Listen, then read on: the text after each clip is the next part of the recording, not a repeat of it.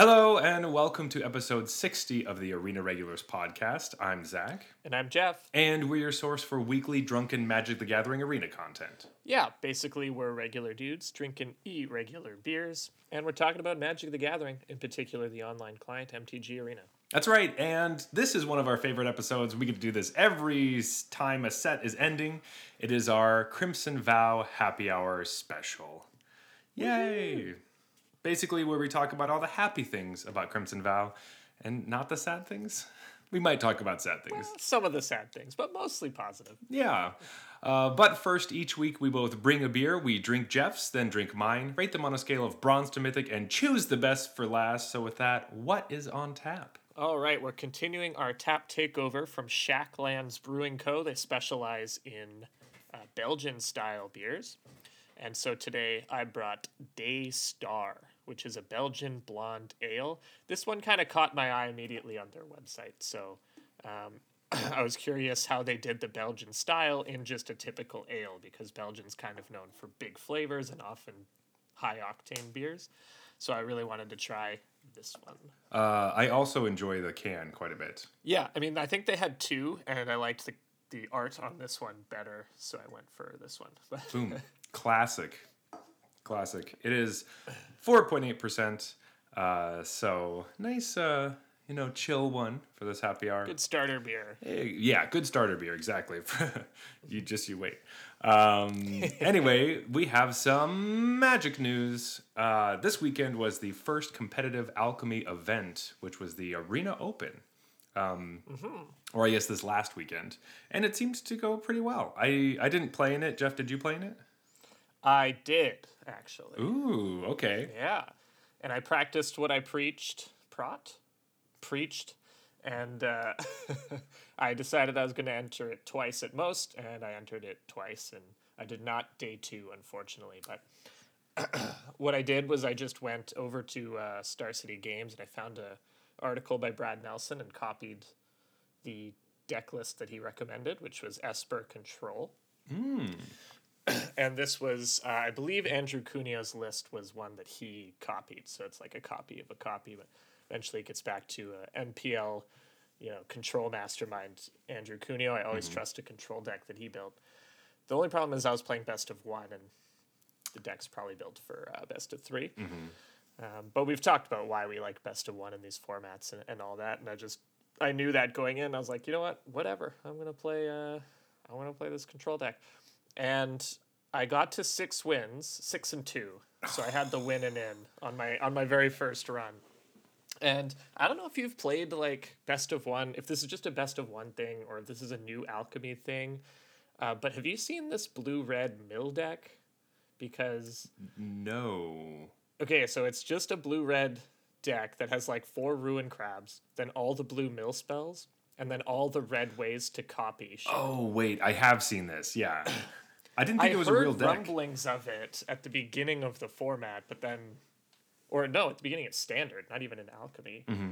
Uh, but yeah, I didn't think it was a real deck either.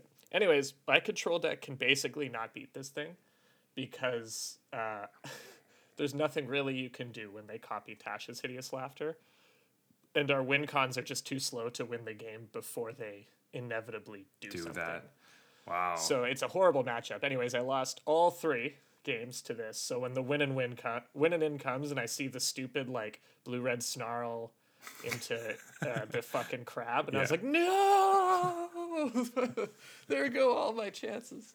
So you didn't just um, immediately see the other crab deck, I and like just scoot. Oh yeah, almost. I mean, the guy goes like crab, uh, untap, crab, evolving wilds, and I was like, oh fuck me. I guess I lose. which seems so bad, but you know, I don't understand. Like, how did they get past creature decks? Like, the deck seems unable to beat any of the aggro decks. So, and it's best of one. So I don't understand. But it sure beats the crap out of the blue white control decks. so, oh, that's so funny. anyways, my second run was lame. I was just three and three, and Uh, you know, I don't think I played that well and and didn't get lucky. So yeah, that's how that one went. But the first one, I was so close. what a bummer. Well, um, I hope you had fun playing this weekend. Uh, I didn't play the event. I was just kind of burnt out from the the last kind of uh, weeks of, of playing. Yeah, yeah. so I mean, you, played in that mega decathlon. yeah, so I was I was a bit tired from that, but um, but it seemed fun. I think everybody was fairly happy. There were normal complaints about alchemy's stuff, which is just every format of magic. So Yeah, and I was happy with you know I had fun. I was happy with how things went, given that that's the first time I've played alchemy in I don't know a month or something, you know, because of the break and all that.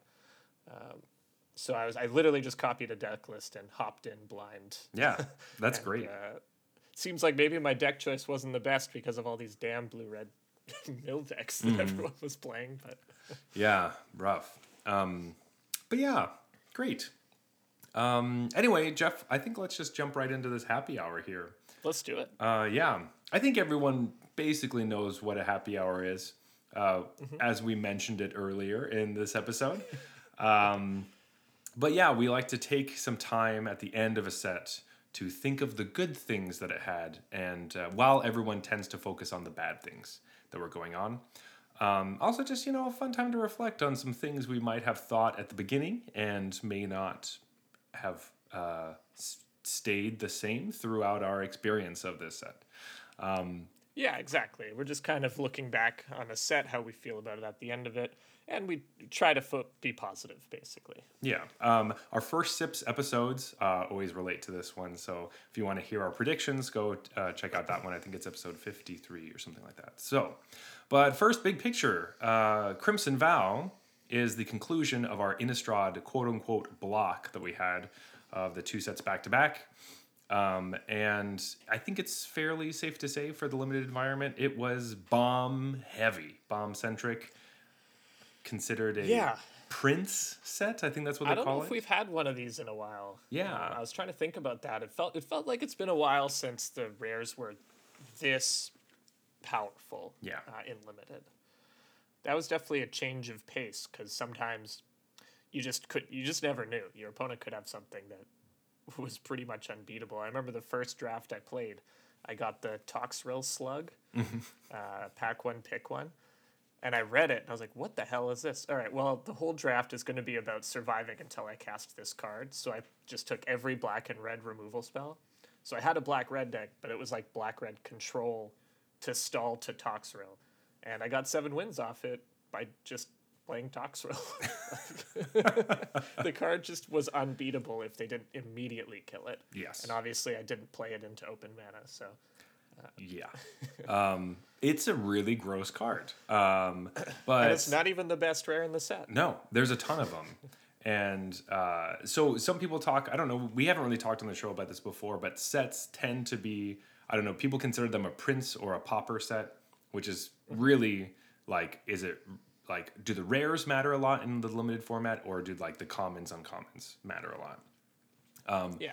And with a lot of sets that we've had recently, and specifically Midnight Hunt, a lot of it was common centric because if your deck worked really well and had the good synergy, it uh, you had a good draft. And this one was, hey, if you have a bomb and they don't have removal, you win. Um, which I think some people think of print sets to be very um, like bad. I don't know, bombs or like, oh, it's a bad draft format because there's bombs. Yeah. And I definitely started out thinking that, being like, oh man, there's like so many unbeatable bombs. This is crazy. But then the more I played, the more I was like, no, it's really fun because there's so many cool cards you get to play. Because there are That's- there un- there's enough bombs that it's like sick. You have one, I have one, probably. We'll duke it out. Right. Ev- everyone has good cards. Yeah, I mean, I was definitely going to say that because I noticed that too, that it has a bad connotation, Bomby or Prince. And it kind of always has. Uh, I think the set that really changed my mind was, or that made me think twice about that was, uh, um, what's the one where all the planeswalkers are you know, in the set? Origins. It's literally all planeswalkers. There's like Oh, War of the. Spark. Yeah, yeah, War of the Spark. That was a huge bomb format because of all the planeswalkers, right? Uh, and then even the non's planeswalker cards were awesome, but I still just really enjoyed that format. Um, and so I remember thinking, well, maybe just because the rares are dominant doesn't make a format bad, you know? Yeah. And all it does is kind of sort of increase variance, maybe. uh, and variance is like a reason we play the game. We wouldn't play this game in particular if there was no variance at all. So just sh- shifting the variance one way or another, like you said, it creates a few more feel bad moments, but it also creates a lot of feel good moments of just like awesome stuff happening. Yeah. Uh, so yeah, whether it's a Prince or a Pauper doesn't actually mean much, and I think the narrative that Prince is bad is generally pushed by like the top end drafters who want to get as much edge as they possibly can. So variance is a bad thing for them, and you know, just if you just always pick good commons, then you'll win more. That's good for the players who play a lot and are the top players. Exactly. And know which ones they want or, or building specific decks. They're more likely to get the commons, right? Because Exactly. There's more of them. Um, but I for had, the average arena player like you and me, I mean, print sets are fun too. I think it's good to switch it up every once in a while. Yeah. Sometimes have a set. Every once in a while, throw in a set where the rares are just awesome. like Yeah. this one. I definitely think that as far as drafting, I probably drafted this set more than any other one this whole year. Um, which I don't know if it's because maybe I have more time, because it's holiday time or whatever. But I just find myself wanting to draft this. decathlon. Yeah, yeah. I just wanted to draft it constantly. And I know I say that about almost every set, but um, it just it, every happy hour is literally just me talking about how much I drafted the set. But uh, I think I really do think this one specifically, I had a, a lot of fun, and it felt like it. My idea of what the draft format was going to be changed uh, so much throughout the the period of time playing it that uh, I was happy I stuck with Totally. it because at the beginning I was really down on it, like oh I'm going to do badly. I think. I think I drafted Midnight Hunt more than this, so that was my highest drafted set of the year probably. But uh, it wasn't because I didn't like this one. I just you know started exploring alchemy and having fun with that, and then Yeah. uh, had a little less time to play during the holidays and whatnot. So, but I didn't burn out on this set or anything. I actually still like it. Yeah. Um, I played a couple drafts this weekend just to see what was going on with it again, just to, you know, refresh my mind. And I did badly, but it was fun. Right there you go. And see any any draft format where you can like do poorly and still have fun, or any f- magic format in, in general, I guess, is, is one you want to stick with because. Uh, you know, you do a lot of losing in this game. That's just true. The, you know, the best players in the world still lose like 35, 40% of the time. yeah, exactly. Um, I actually was working hard. The last draft I did ended up being like a blue white auras deck. Um, but it was like a mix between auras, and then I ended up drafting four Whispering Wizards, which is the one that cares about non creature spells, um, where you get like the Oh, 1 yeah. 1 spirit token. Because nobody would Yeah. take them. And I was like, well, um, Isn't that card good? I, I like that it's card. it's really good, right? And I I had passed a couple thinking that there was something else I needed more, and almost every creature in my deck was one of the aura creatures. So I was like, well, I get to play the aura and then get a creature that could I play another aura on it. Seemed pretty fun. Um, and with that There's a draft, card similar to that in in Ravnica. yeah, the um, the or whatever, and bird That card one. was like a mythic uncommon, and that's it. Yeah. And that one was a two five, so it was harder to kill, but still. Yeah, instead of this three two, yeah, it's it's really good. So um, I was really happy with that, especially because I pack one, picked one um, by invitation only. So I was like, oh, I'm definitely ha- gonna have more creatures than them, Sack some birds, you sack Yeah. everything. which ended up being great because I could just hold that in my hand and like you know keep my creatures or half my board alive for the most part. Um, and that card is one of the only cards that gets rid of Avabruck Caretaker, which I ran up against a lot of times for some reason in that draft. Of course. But people really hate it when they play their unbeatable bomb and you play the only card in the set that can kill it. so I know, but and then it's like sometimes I get mad about stuff like that too. I'm like, that's Mm-hmm. the only card, and then I'm have to take a step back and be like, all right, well, I still, I still played a ridiculous fucking card. Like I don't. Yeah. it's not like I earned a victory there. It's just. it was nice because by invitation only went up in my picks very quickly because it was that card that could beat Avabruck Caretaker, which is the card you want to open when you start drafting. Eh, yes, basically. So Yeah, I think so. yeah, Like eh, green's not the best, but that card is so good that even though green's probably the worst color, uh, it's still the- it's just like unbeatable. Yeah.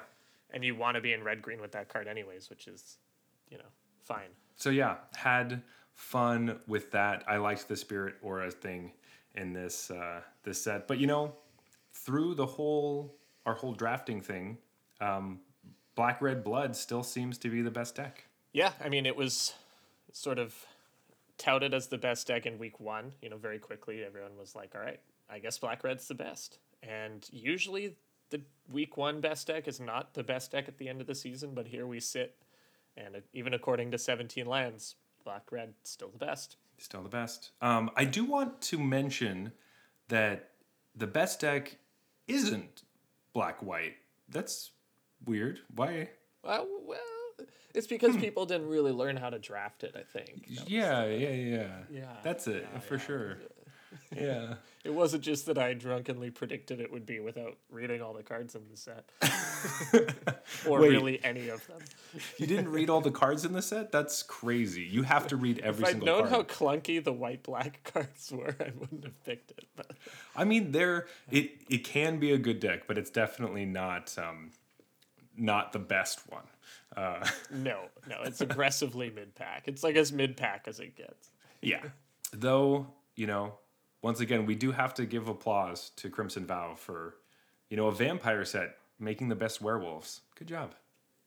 Good job, Crimson Yeah, but Vow. to be fair, the vampires deck is also the best one. So they they did write that wrong.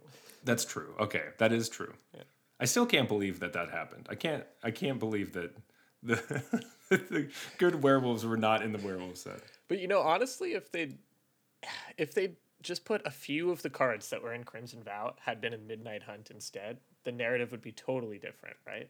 Yeah. Just like you know what even if this uh, alchemy card we were talking about the alchemy uh, werewolf like if that had just been a card in in midnight hunt maybe red green werewolves is the better build of red green in standard Yeah. and then it makes a standard splash and then put one of the like decent commons from this set in and then maybe red green werewolves isn't by far the worst deck in the limited format you know Yeah. just a couple of the cards from this set should have been in the previous one Yeah. It's so it's so interesting how that all happened. I don't. I, I'm interested to know how who was part of which team and how they decided to put fateful absence in the wrong set and all that kind of stuff. Like, it's so it's so strange. Um, but anyway. Uh, I don't want to talk too much about that because I don't know anything about it. Um, let's just speculate forever Yeah, that's fun. You know what else is fun? The green black Nicki Minaj deck, which is big butts. the, the anaconda deck the Anaconda deck. Um, it's the super base. Uh, I just every it pained me drafting every time looking at those cards go by and knowing I couldn't take them because they weren't good enough. Every I don't think I ever drafted this deck. Like the only time I drafted black green, it was just black green good stuff, and my s- creatures tended to have high toughness, but I definitely wasn't doing any of the high toughness theme.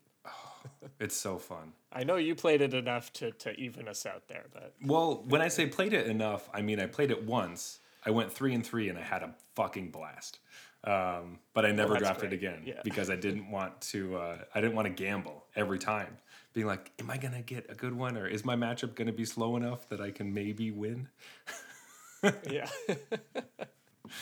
Oh gosh. yeah. I guess the other deck I wanted to point out was blue black, um, because there's a lot of hype around it coming in. um, and it ended up being pretty bad, I think.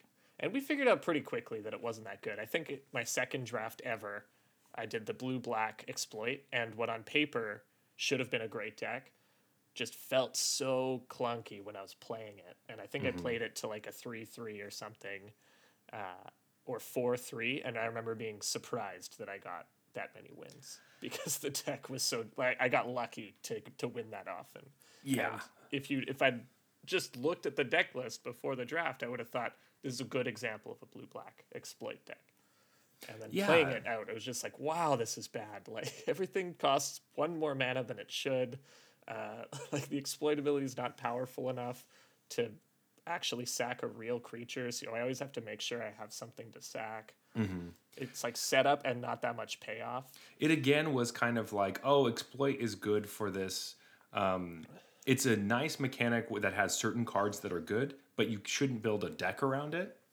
Very similar to one of the mechanics of the set that was brand new as we move into that was cleave, which once again was a card. I mean, it was an ability that you didn't build decks around, um, but had cards. No, I was gonna say in our tier list, I didn't notice five color cleave anywhere in there actually. Yeah, we did predict that that was also going to be one of the best uh, draft decks is five color cleave, um, which, uh, well, you know, I never tried to build it. To be fair, you know, I never gave it a shot. Yeah, I mean, maybe it is the best deck. It could be We, we just Uh, have no data on it. exactly. No one is talking about five color cleave. Come on, people, let's let's get building.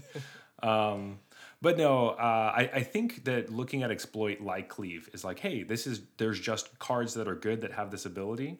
Don't build your deck around it. Um, might be Totally. closer because it's like, yeah, I want to play some of the exploit cards, but I'm pretty picky about them. And certain exploit cards don't go in the exploit deck. It's like the the one that gets an instant or sorcery back. It's like I like that in more of my spells decks or some of my other ones, but um, not necessarily my blue black Sack your the time. burn tokens. Yeah, I think cleave was uh, also a mechanic definitely aimed at constructed. Mm-hmm. And th- this was. It's so funny to think back on things, but this was by far the most controversial mechanic. Do you remember everyone was blowing up about Oh my gosh. And I think in the end, when I play with it, it just feels pretty natural. Um, like in the event that I played, the um, Arena Open, I had a bunch of copies, or two copies, of uh, what's it called? Paralyzing Grasp, I want to say. Yep. It yeah. deals, it drains three from a human, and you have to pay an extra if it's not human. And I don't know, that card just felt totally normal to cast it. It just kind of felt like when you get used to kicker cards and you immediately, you know, like you click click way too fast and the options barely even have time to flash up before you've already done it. Done it. Mhm. And it's not kicker because you literally can't cast the spell if there's not a target, right? So it's not that card is an example where cleave and kicker are different because the card wouldn't really make that much sense. Like y- you could do it, you could say if the spell wasn't kicked and the creature isn't human, like you can't target it or something. Yeah. Or Or it's like something weird, but you could I guess you could do it at kicker one black and instead destroy any creature. But it would be a really awkward kicker design, whereas it's a natural cleave design. Mm-hmm. And so I would say cleave in the end is I don't know what all the fuss was about. It feels pretty normal. It just the cards do read a bit awkwardly. Yeah, but the thing is, they read awkwardly when you're first looking at them, but then after playing with it and in client, You're not reading the cards anymore anyways. You know what they do if they're in your deck yeah, most of the time. And so you just totally internalize what the card does and and then the mechanic ends up being pretty natural. It's just like I can do these two things depending on the situation at hand. Um, whereas kicker was usually like if I have more mana, I do the better thing. This Yeah. was like even if I have more mana, if it's a human, I'm still gonna only spend two mana on it. Like exactly. You know Yeah, I mean? that's really true. It's also funny because you know Wizard spends a lot of time trying to jam as many words onto cards as possible, and Kicker is an example of jamming more words onto cards. Cleave is a, Right. example of them trying to take words out of cards. I think we should Right. be It's a way to do designs that would be clunky if they were kicker built on kicker, right? And Yeah. They're more natural with cleave. not only that, just we should be happy that Wizards is taking words out of cards. you, Yeah, yeah. Oh, you mean like the mechanic literally removes yes, the the, the mechanic Yeah. literally removes words. I thought Uh. you were saying like they can save space by being more efficient in their Well, that too. wording. Yeah, that too. But uh, but literally taking words off of cards is good. And you know, as as we mentioned before, that uh, it is also fundamentally different from kicker because with kicker, if a spell is double black, you can't change that with the kicker cost. Mm-hmm. But there's examples of cards that you know they're double black if you don't cleave them, and they're only single black if you do. yes. So then it changes the nature of that card. So, kicker is not every mechanic. Get it in your head. um, but uh, but yeah, Cleave I, uh, is every mechanic. cleave every. Yeah, that's the new mantra. Cleave is every is mechanic. cleave. Everything is cleave you now. can do pretty much anything with cleave if you Yeah. want to. Oh, but yeah, moving on. We also got a new mechanic, which is training, um, which is. Wah. Hey, remember how Mentor was boring? Training is also pretty boring. I was kind like I don't want to say excited, but I was like, this feels like it's fixed Mentor, and in the end, it just feels like I don't know. Was it different than Mentor? Whatever. like, Yeah. The only time I, I kind of liked it was that they had the, um, you know, the fear of death. What was that blue enchantment that would, um, uh, it was like minus X minus O equal to the number of cards in your graveyard and it would mill you. It was like the blue removal spell. I- I thought it was kind of interesting that you could. It was annoying when your opponent was playing training cards because if you put the fear of death on a training card, it would continue to get counters, even if it wasn't dealing any damage to you. So um, it digs itself out of that hole. I thought that was kind of a little cute thing between them, um, but that was the last time I thought about. Um, then they exile your graveyard and have a huge creature. yeah, maybe. Uh, it's a weird plan, but uh, but yeah, I, I I did kind of like that those were in the same set together, and they played. Uh, it was like a secret how they play, to, or they don't play well together. It was like weird strength for the training deck. Um, whenever I started running into Yeah, it, well, it needed all the help it could get. exactly That, that's why the training deck we put it above the the green blue deck. So yeah. well, green blue is just the worst color combination. Everybody knows that. It's horrible. Yeah, we don't we don't accept Simic folk around here. Just kidding. If you guys like Simic, you can still listen. Yeah, I guess.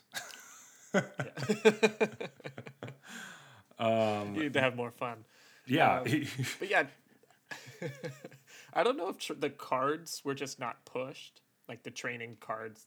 Maybe they overvalued the training mechanic in design, and the cards were just kind of not good enough, or it just didn't work for, you know, complicated reasons that have to do with, you know, how many cards are in a set, or if just something has to be the worst and this was just it. But training felt like it never mattered, yeah. except in like really rare circumstances. it only mattered if something cared about you training onto it. So like the the gold card that cared about putting plus one plus one counters and stuff, it got lifelink. That was a big deal.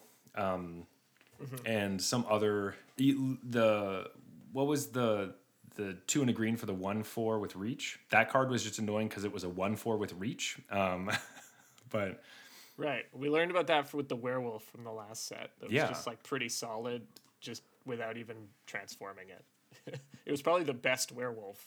it was definitely the best werewolf from. Yeah, just a one four with reach. Who knew? Hey, let's look out for that in the future. One fours with reach because uh, boy is flying. is- that one would just randomly be a three five because you forgot it was a werewolf because werewolves meant didn't matter. and you're like, oh shit, that was bad on my part. yeah. Okay. You're right. So just like how I don't really look at pacifism effects anymore that highly, or like the no untap stuff, the Mm-hmm. enchantment based removal. I don't consider it tier one unless proven otherwise anymore. I'm now gonna consider one fours with reach tier one unless proven otherwise. Perfect, because they tend to be the reason that I don't win. I always have, I always Oh, yeah. rule this guys, and then that fucking thing comes down. It attacks once. Oh, now yeah, it's a I'm two like- five. Fuck that. So annoying. I'm like, oh yeah, two one into like three two. We're rolling, baby, on the play. We can't lose. One four. And I'm like, fuck. It was the same thing win. with the um the uh gluttonous guest. The the two and a black for the mm-hmm. one four that makes the blood token, and then you start gaining life. Yeah. Same fucking That's shit. great. One fours for three are really good. Apparently, yeah. in like new draft, because like you know how in new draft two drops are really important. Well, what nullifies their two drop more than a one four for three? And the one drops are getting better. Yeah. So like the one drops are now more playable, but they also get brick walled by a one four. So like half of their deck gets brick walled by a one four. Amazing. And they don't want to use a removal spell a on it. premium removal spell on it. Yeah. They need to Got like to, yeah, what is it? Bleed dry? A uh, gluttonous guest? Like come on. that would suck. It feels so bad, Feels so bad. especially with all the bombs in the set. Like you're not, Yeah. they're not gonna do that. You bleed dry the, the one four. Oh, oh, that's so funny. Fuck. We've all had to do it though. We've all Yeah. just been like, oh, I hate everything that I'm about to do, but I have Yeah. to. And the next turn they slam I can't huge. beat the one four. If they have Yeah. something better, then I lose. But I can't beat the one four. it's also hard because you have to pull that trigger really early. Because you're like, I'm gonna lose out on dealing them damage, and they're gonna gain life if I let this stupid one four stay. So Yeah, I have to choose right now to get whether to their bomb. yeah. and then they, they just have it anyway. Uh, enough of that talk. That, but, that's when uh, they just have two more. Uh, one force. and you're like, oh wait, that's a common. Shit. Wow, I shouldn't have used great removal on that common. Damn. But I guess that's a good time to transition to blood tokens, which people were super low on at the beginning and have pulled a full one. yeah, I definitely wasn't like low on them. I don't know why everyone hated them. I guess if you're comparing them to clues, that was why people Mm-hmm. didn't like them. Like if you're looking at them as bad clues, but it's just not really what they are. They're just different than clues. They're not better or worse. I didn't like them because there was no madness in the set and no real discard strategy. So I was thinking that the rummage Mm-hmm. There was like wasn't going one to be good. one fake madness card, right? Yeah, Edgar's Awakening, uh, which I have used to its fullest extent because I thought it was cool. Except for it doesn't do anything when you madness it; you just put it back in your hand. But um, but anyway, um, From the dream. sick. Just love that dream. But uh, but yeah, I I was pretty low on it because of that. But now, what do you think if they had included madness? How busted would blood tokens be? It would have been horrible. It would have been so horrific. that would have been a friggin' that would have been madness. It would Yeah. have been insane. But unless they start, they went back and did madness like they did in Odyssey, where it was a big green blue mechanic, was madness, but then blood was was black red. Maybe. I mean, I guess it, it would be weird because they're like, Uh, it's it's the vampire mechanic. Why are you not putting it in the vampire cards? And then people would hate them. But Also, it's just not a green blue mechanic. It's so weird. But and and a lot of the cards from Odyssey were like busted in half. So God, yeah, but but except for like green blues archetype in this was kind of like graveyard value ish. It was like, hey, mill yourself. they're still then- trying to figure out something cool to do with green blue because it's always Madness. just ramp is the default. and then, madness. like, it's madness. That's what they need to figure out something else. Nah, they could do better. We we we had like a couple threshold creatures in green, um, the taxidermy thing, um, the taxidermist, whatever, and a couple other green cards. They were like green black cards, but really they should have been green blue cards. Add madness, get rid of any ramp crap, and then. Uh, I was surprised to see that like threshold was uh, really high on on the storm scale. I didn't think it that bad a mechanic, but Yeah, so people who don't know what threshold is, it just means that your creature gets like buffed up or your spell or whatever. If you have seven or more cards in your graveyard, that means you have threshold. yeah. it's kind of so- like delirium, but uh, instead of card types, it just cares for the raw number of cards. Exactly, which uh, is probably the reason why they tried Delirium, um, because they're like, oh, it makes the deck building more interesting. Where threshold's like, I, I guess the problem is the threshold and- is just too low. Like 7 is just too low. yeah, probably, because especially they in even eternal changed to, formats. to rogues, they made it eight uh, for your Yeah. That's great.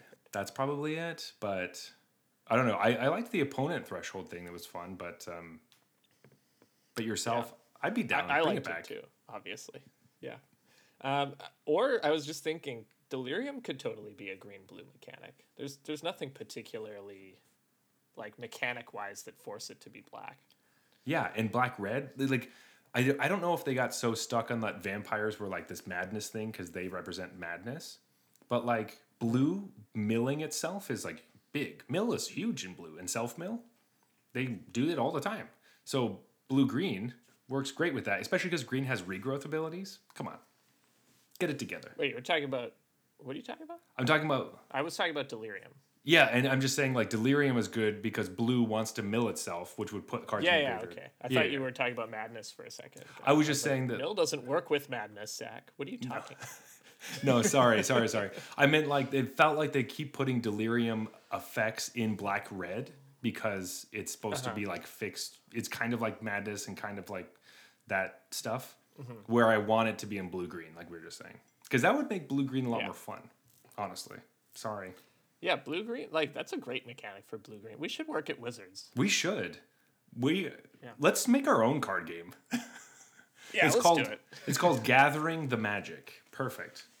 and then it's gonna be great. There will be no lawsuits in our future for sure. Absolutely not.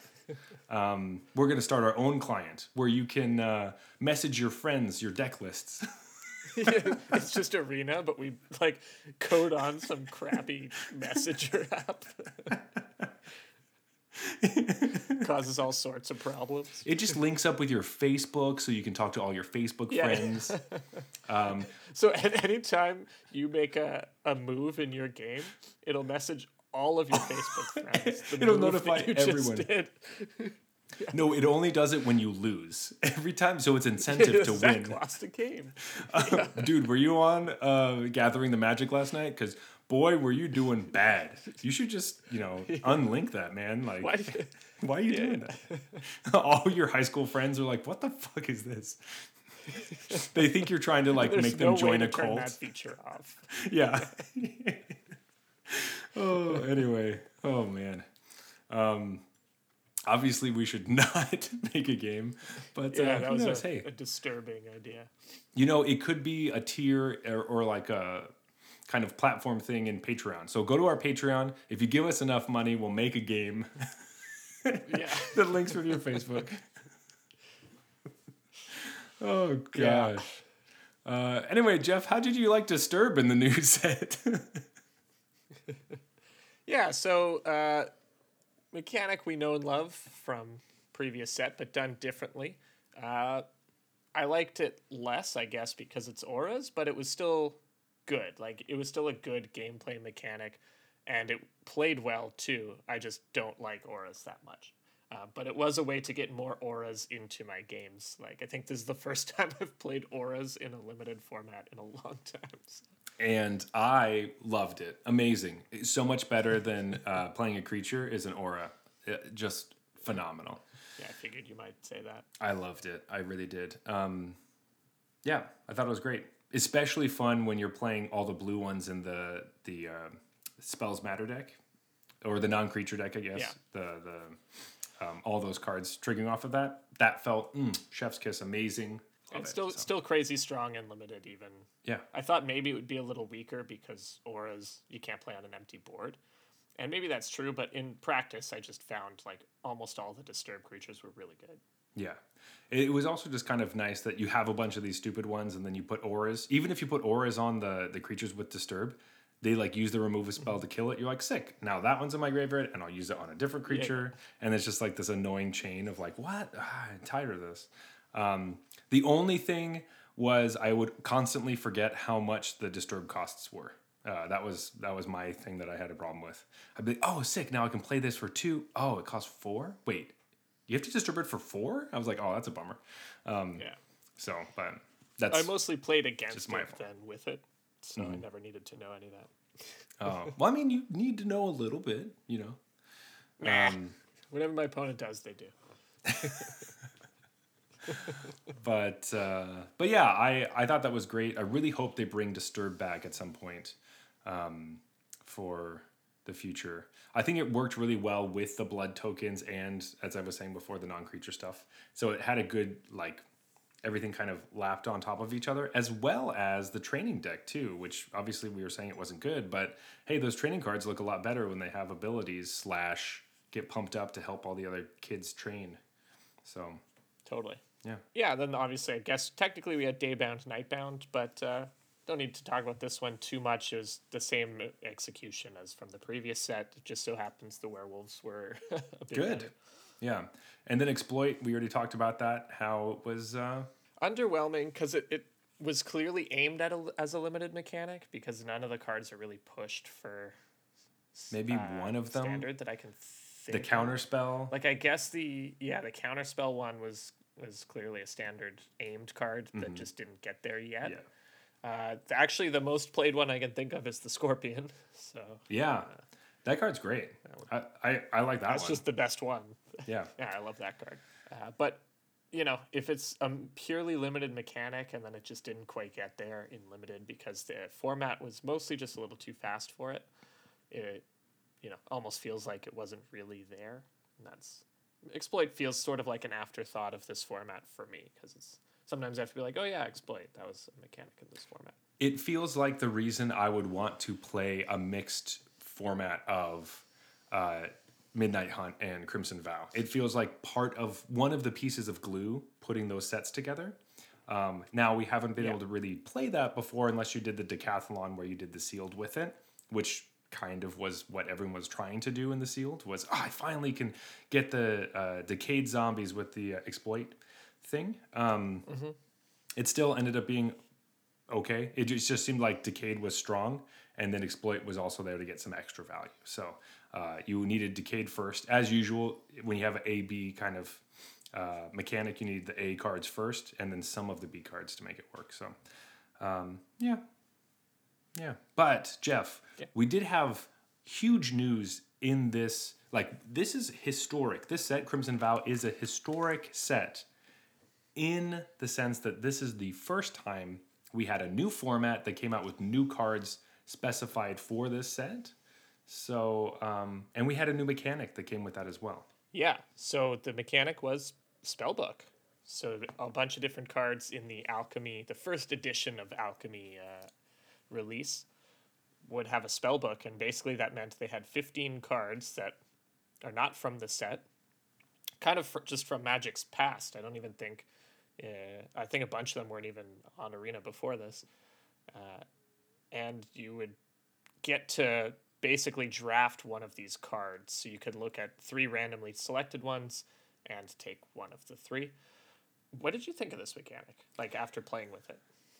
All right. So originally I thought it was fine. I, I didn't really care for it just because I never wanted to remember what any of them were. And I was really hoping that they wouldn't be um, uh, necessary. It would just be like, oh, that's kind of a fun thing. It doesn't matter. Uh, as alchemy has grown in popularity and is becoming de facto one of the best formats on Arena, um, which I 100% agree on as well. Um, I also was unaware hey, everyone out there, you might be similar to me, where you're like, man, this spellbook card, I'm mousing over it and it only shows me one of the cards in the spellbook. Well, Right click. if you right click it, you can look at all the different cards in the spell book. You never have to have another page open reminding you what they are, which is what I thought I was going to do. and it took me a very long time to figure that out. Listen, Zach, some of us play in full screen over here on Windows. We don't have time for other pages with the cards on. Okay, well, first of all, I have a magic mouse from Apple, so there's only one click, but it knows if you click on the right side, it will do the right click thing. That's that's very cool. I just don't know that there are two buttons most of the time because I'm not used to that. So I didn't know I could right click. You I can thought it- command click, right? I, I yes, I can command click, um, but I didn't. I don't know. I didn't think I had to. I was just it was confusing. Um, so anyone, any Mac users out there confused, any users out there, hey, look at the spellbook cards. Right click them to see all the cards in the spellbook. Makes it a lot easier and a lot more fun. Um, and now I think they're super fun. Of course, they never give me the cards I want when I play them, but they're super fun. Yes, so I agree 100%. When I first read them, I was like, oh, this is just a crazy way to tack a ton more text onto cards, as as is Wizard's Way. But this is just taking it too far. There are 15 cards of text in one word on this card. Uh, but in practice, actually playing the game, spellbooks are just fun and you don't need to know exactly what every single card in every single spellbook does. You just kind of need to know what the big ones your opponent could have are um, like the really impactful ones. Or you could just be like hey whatever i'll leave it to like the pro players to do the guessing game of figuring out all the different possibilities. Um, uh, i had a different experience where because the spellbook i was playing with was the best one in the game uh, it just felt like my cards were way better than my opponents, and that led me to a lot of wins. You know, I'd look back and be like, oh, it's because I cast Time Warp, then I cast, uh, you know, Demonic Pact, and then I cast Time Warp again, and then I cast Demonic Pact again. That's why I won that game. Gotcha. Yeah. Gotcha. Gotcha. Or Demonic While my opponent was casting like, or yeah, sorry, Demonic Tutor. Yeah. And while my opponent was casting three threes for three or whatever the hell they Mm-hmm. were. But you know, it's just like, yeah, maybe that card needs a tweak. but the actual spell book, like that spell book, is just too powerful. You need to change it. But uh, the actual idea of spell books, I found to be very fun. Yeah. And sometimes I'd always be like, because with that spell book in particular, it's like 80% of the time you're hoping for time warp, and then the other 19% of the time you're hoping for uh, demonic tutor, and then 1% of the time you're hoping for like a ki- random kill spell. But what would happen is I wouldn't get the ones I wanted, but there would still be a sweet card in there, and I'd be like, this will work. I could, I could work with this, you know, and it would make me change my game plan uh, because I didn't hit the one that I wanted, which would win the game for me for sure. But I could like, oh, maybe I could use this to to kind of maybe I'm winning with approach of the second sun now. You know, Yeah. It like- definitely makes you more creative for sure as you're playing. Mm-hmm. And the the simple thing is to know if a card was played from a spell book. If you're like, oh, that's a card that was from a spell book, um, so you know that it's been done. You don't have to think about it anymore. Uh, if you're kind of on my realm of, oh, they ended up looting away the card they got from spellbook because they didn't like any of them. Sick. All right, that's great. Um, yeah, they're just gonna play Lier later, man. Don't tell me that. Don't don't take away my hope. what, do you, what do you think they got with the tutor? It's always Lier. Yeah. but yeah, I I have come around on them again. I still like that they can change the spell books without having to re like change the card, um, and they could just be different. Uh, that seems fun. Um, if you are playing in paper and want to play the spellbook cards, you get to make up your own spell book, man. If you want to, that you think is more thematic, go ahead do that. Uh, so I like the idea of the spell book just in general in Magic, and uh, and in Arena, it's obviously Yeah, and I, I have one sort of funny story just to to end maybe before the beer break here. Um, it's just me not understanding all these newfangled mechanics. So I was playing a game, and I think so. I cast Approach of the Second Sun. You know, I had to change gears because that's the card I found, and I cast it, and uh, I needed to win very quickly, basically because I was under pressure, and the seven life mattered.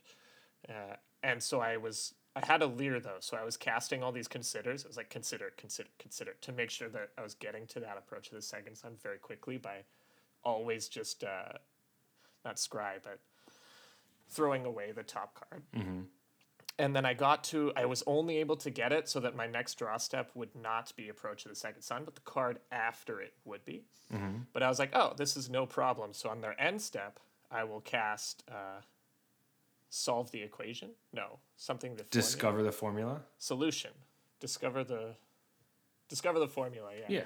And uh, I was like, then I'll, because for some reason I thought Seek was like the top three spells on your deck would go into your hand, but that's not how Seek works. It just puts random spells into your hand without altering the way your library is stacked.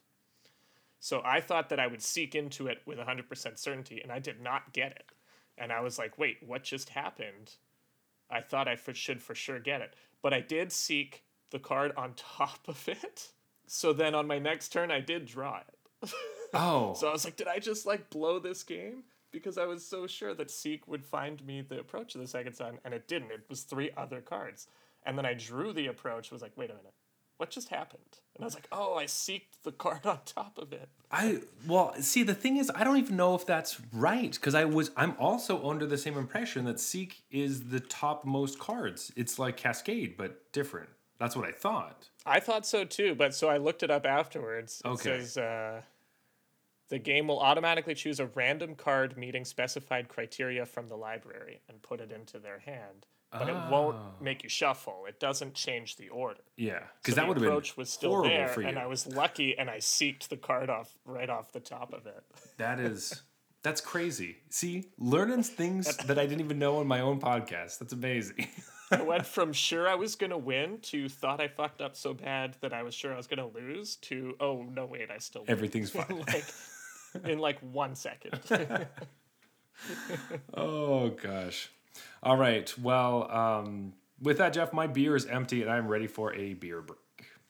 This beer break is brought to you by our patrons over at Patreon. That's right. You're already supporting the show just by listening, but if you want to support the show even more, the Patreon is the best way to do that. And when you become a patron, you get an exclusive invite to our after party, which is a mini episode recorded immediately after this one, where we ramble on about non magic related things. Plus, if we make enough money, we will design a game that embarrasses you in front of all your friends. Yep, so go to patreon.com slash arena regulars to fund your new favorite game. Ooh, it's fizzing up a little bit. Alrighty. What do we got here, Zach? We got a beer. Three beers to be exact. Just kidding. It's a triple. Oh my. Um, so last week we did Shackland's double. So we thought, of course, we should do a triple. And uh, I wanted to bring this one because it has the most alcohol in it 7.9%. um, and it has three pictures of a monk. Sorry, it has a picture of three monks. There we go on the can. Um, so none of them are us because none of them are holding beers. Um, and I would never be a monk unless I had a beer.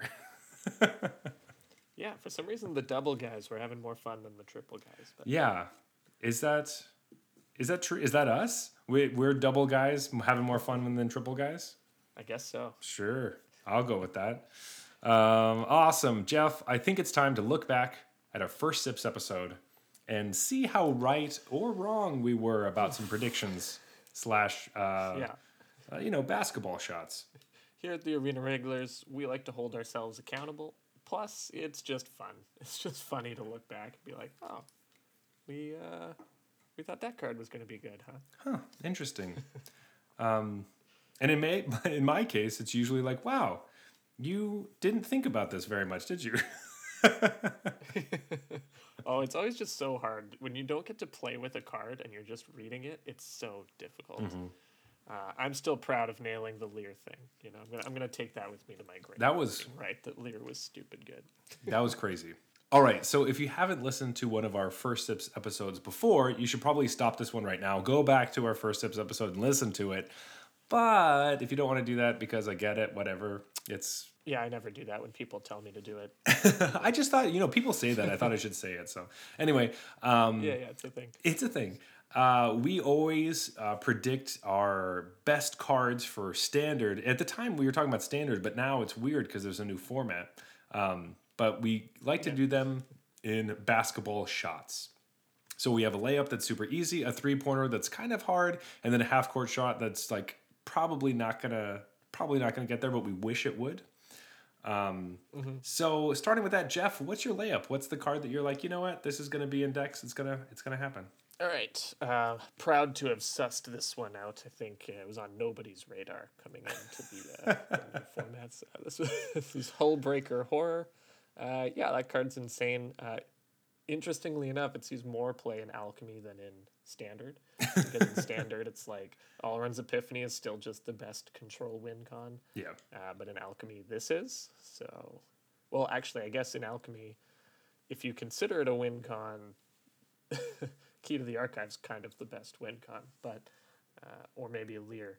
But a lot of people play a mix of those cards, and Hullbreaker Horror is definitely definitely a presence in Alchemy. So I'll, I'll take this one. I'll say I kind of, I kind of got it. I don't know. I think this is a slam dunk. Uh, they immediately were playing this and and uh, continue to play it um, in standard, even if it's not as um, rampant. But and I was kind of thinking that Alrund's Epiphany would be banned. So I was thinking standard, but I was like, if Alrund's Epiphany gets banned, this has to be the de new thing. control finish. And because we got alchemy and decided not to ban anything, um, you know, I think it works. I think it worked. It's hard because you know they pulled the rug out from under us, and we thought standard would be relevant, but it's You know, it was gonna be one of my shots actually that uh, they're gonna invent a new format that they'll release to us. In a few Mm-hmm. Yeah, yeah. weeks. But uh, for for some reason I didn't say it. I just forgot, you I know. was totally thinking it. Yeah. All right, what was your layup? So my layup was Manaform Hellkite. Um, Sorry, what? What card? all right, all right. Uh, it's the dragon that cares about non-creature spells and stuff. never heard of it. Um, it didn't do exceptionally well. It Oh, probably oh, it's the dragon that like destroys your land or you take two down. That one? no, no, no, no. That one's good. That one is good. Not that. Not that one. No, it turned uh, no. This is the one that uh, makes more dragon illusions when you play more cards. Mm-hmm. It saw like some play at the beginning of the format until people decided that it wasn't good. I, I don't know if we've seen the end of this card. Like, there's still a you know a while in its tenure in both alchemy and standard, and I think at some point there because the raw power level is very high. So at Yeah. some point, this card could just break out. It just needs the right shell.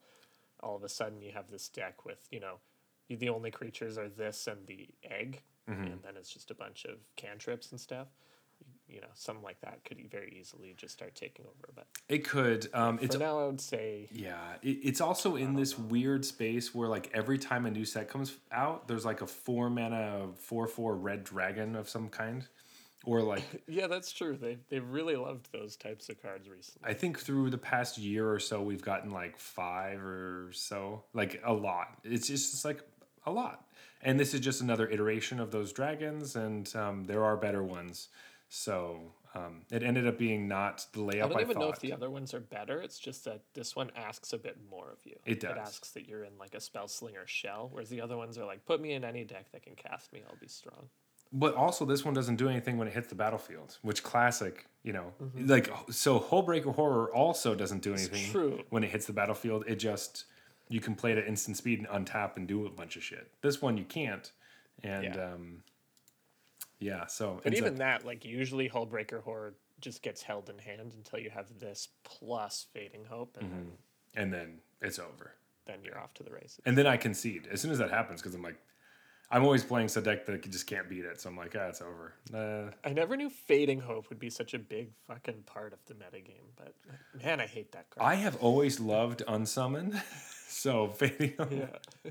I mean, fading hope's a lot better, but uh, ugh. I know, but if you told me unsummon is going to be because mo- a lot of the time it's pretty much just unsummon. Yeah. Like unsummon is going to be a terror of the new standard format. I'd be like, you're crazy. But most of these decks just wouldn't be a thing without fading hope. So. yeah, it's so like awesome. Lier wouldn't be so protectable. Yeah, You know, the Hullbreaker Horror wouldn't be so good.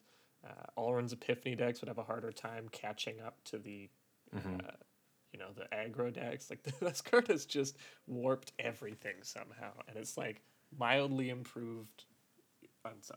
yeah, yeah. Basically, uh, but Jeff, what is your three point shot? All right, this one uh, I have seen a lot of people playing, uh, but they're all me, and it's Cultivator Colossus.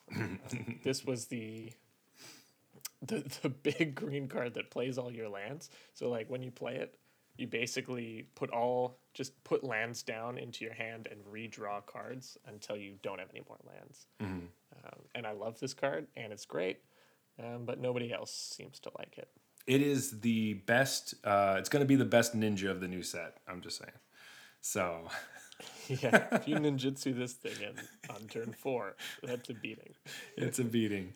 I mean, it has suffered from that, right? Like, no real good ways to cheat it in. If there's ever a good way to cheat this in, this becomes the auto, the automatic target for that. Cheat it's just card. the best thing to cheat into play early. Mm-hmm.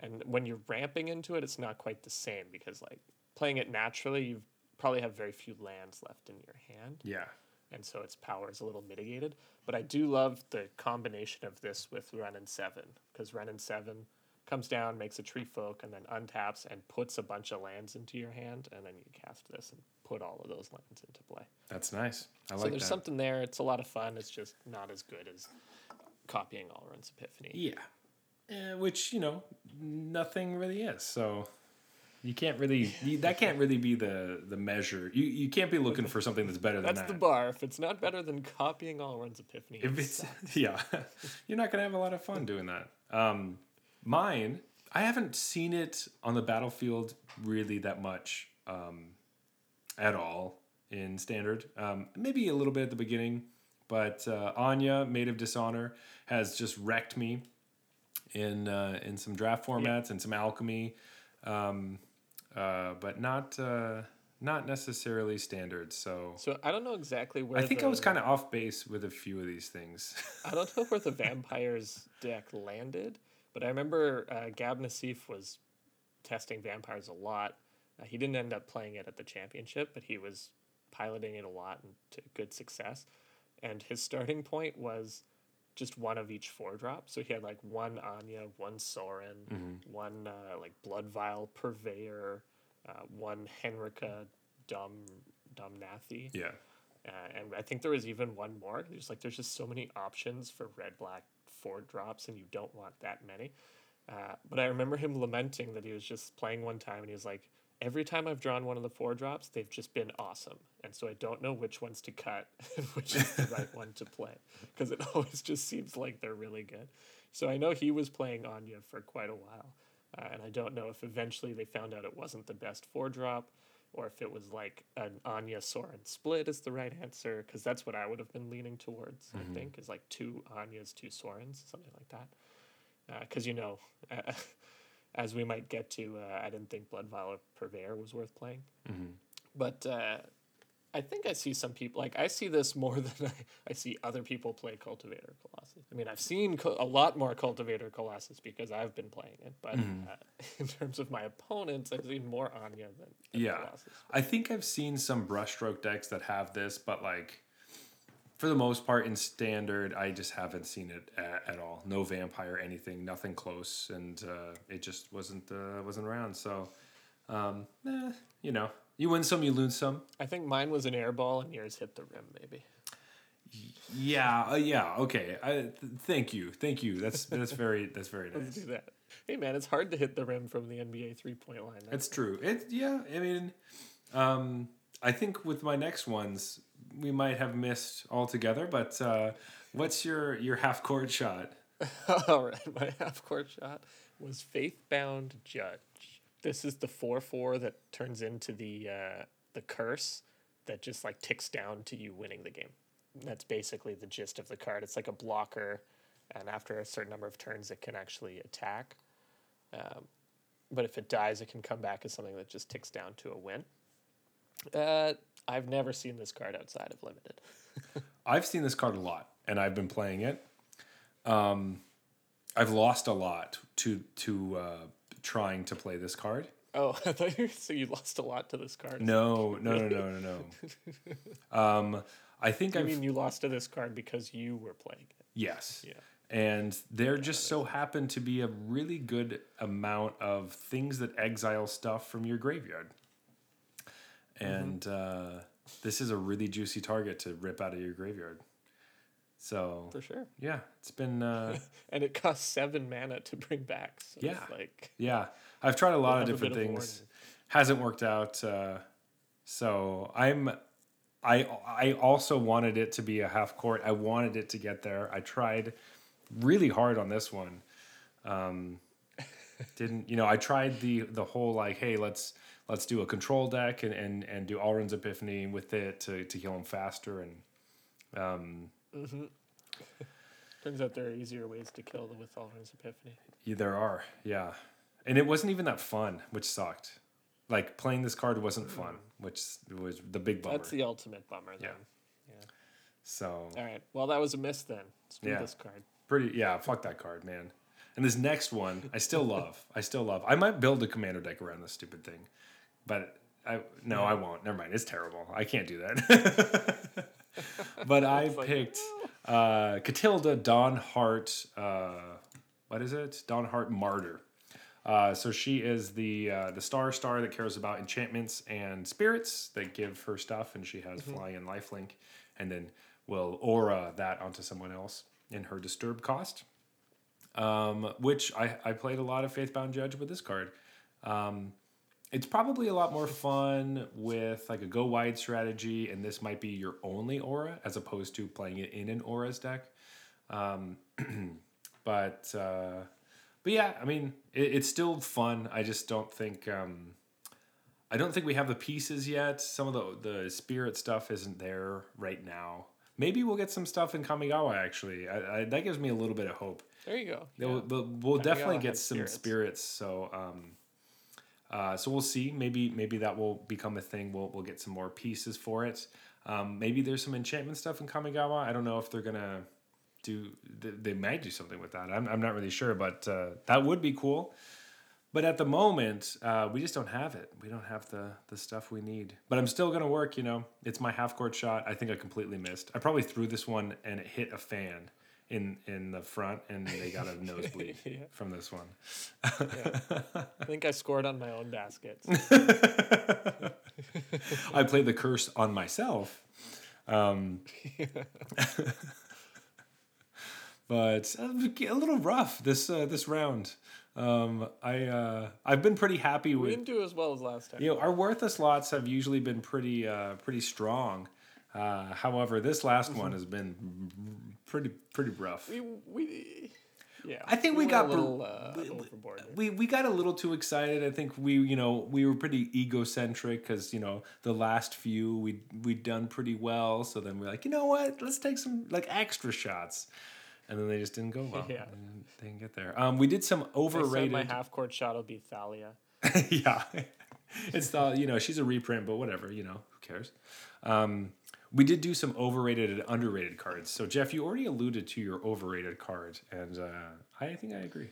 Yep, Bloodvial Purveyor. Um, so nobody plays this card, as far as I know. And for some reason, people were pretty excited about it before the set dropped. So that's what you have to understand for the overrated, underrated. It's relative to like hype around spoilers. And this was a card that I felt like I was people were just really hyped about, in particular for standard. And I was like, no, isn't this like maybe a commander card or something? Like I know it's not legendary, but the type of card that you will see there. It's not even great It's in just a four mana card that dies. Like I don't know. It's not even a great card in draft. I've played against this card a lot in draft and beaten it a lot in draft. So Yeah, same. It's just like big. Yeah, Like, it's- it's in just- modern Magic, you can't play creatures that are just big and don't do anything when they enter the battlefield. You have to get your value from your card. you can't play creatures that don't that are big, don't do anything, and give your opponents value while they kill it.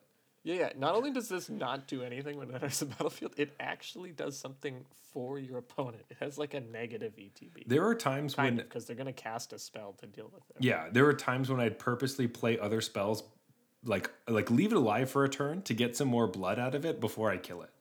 Yeah, totally.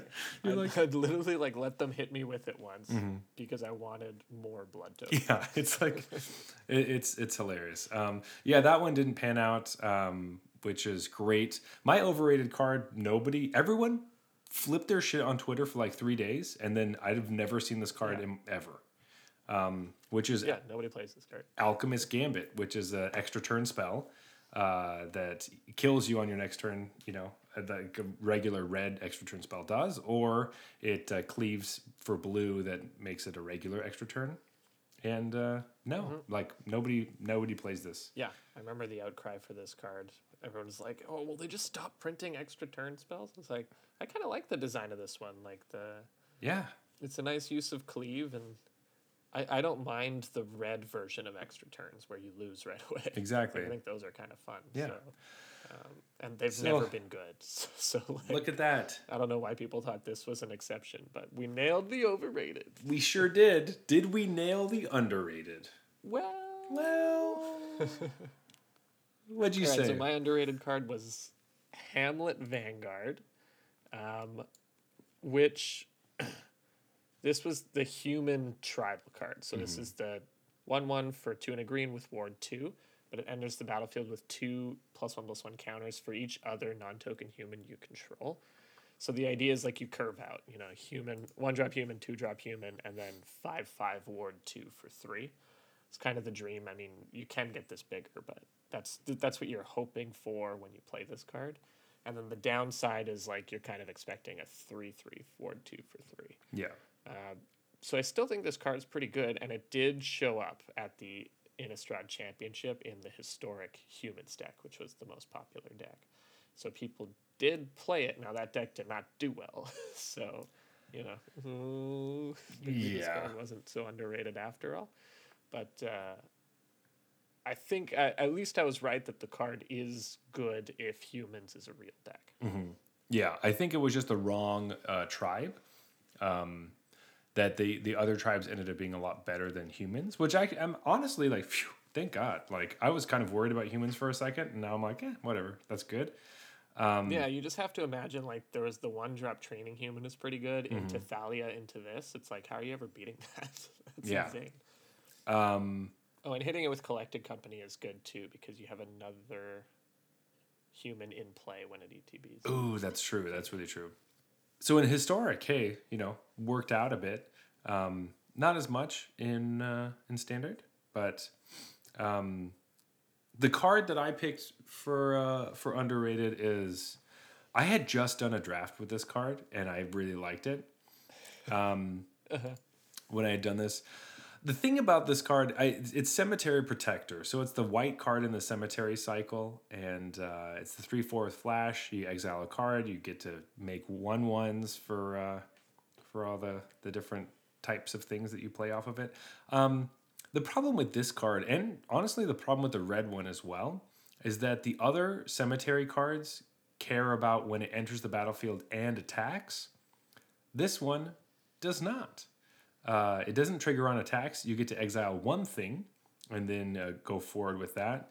Uh, the reason the other cards, the other cemetery cards, are kind of frustrating is not just that they they exile something and they get value from it, uh, usually some sort of like discount, but they continue to attack and exile cards from your graveyard that you might need, and that becomes a good way to have hate on their graveyard. Because this one doesn't do that, which I might have. I didn't necess- I didn't miss it on the first time, but I didn't realize how important that was going to be to these cemetery cards. Um, And the scenario that I thought this card would be good in was really difficult to come up with. Um, this is bad.